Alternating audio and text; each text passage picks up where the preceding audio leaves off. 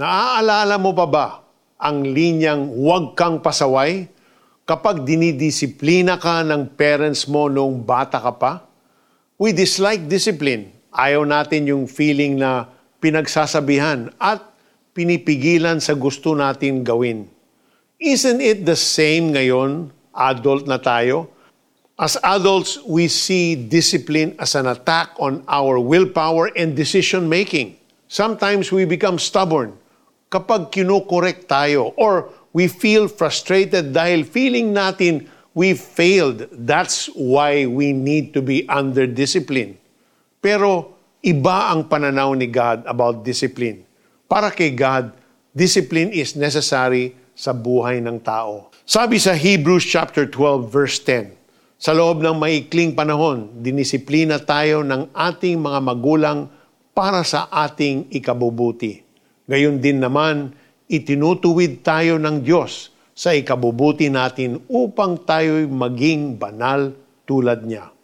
Hindi ito pagpaparusa kung hindi isang training to do what's right. God disciplines us because He wants us to live a fruitful life through discipline which is a process dinidevelop ni God ang karakter natin at pinapamunga niya sa atin ang fruit of the Spirit.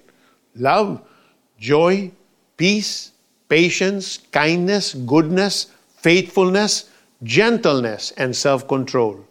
It is God's will na i-mold and i-refine tayo into the likeness of His Son, Jesus, dahil mahal niya tayo at pinili niya tayo. God loves us so much to leave us the same way we are today. Kaya dinidisiplina niya tayo with grace and wisdom. In the end, God's discipline will turn out for our own good and success. Let's pray. Lord, salamat sa inyong patience, forgiveness, and grace that serves as a reminder that in you may pag-asang may tuwid ang mga pagkakamali ko. Patuloy ninyo akong samahan at ituro ninyo sa akin ang tamang daan. In the name of Jesus. Amen. For the application, ask feedback from your peers or superiors kung saang areas mo pa kailangan ng improvement. Look for ways to improve like enrolling in a workshop or seminar, reading, researching, or learning from a mentor. Pray that God will continually transform your character as you walk with Him. Na-bless ka ba sa devotional na ito?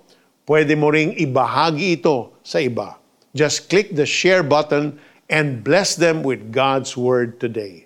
Sa loob ng maikling panahon, dinisiplina tayo ng ating mga magulang para sa ating ikabubuti. Gayon din naman, itinutuwid tayo ng Diyos sa ikabubuti natin upang tayo'y maging banal tulad niya. Hebrews chapter 12 verse 10. This is Peter Cairo saying, don't give up.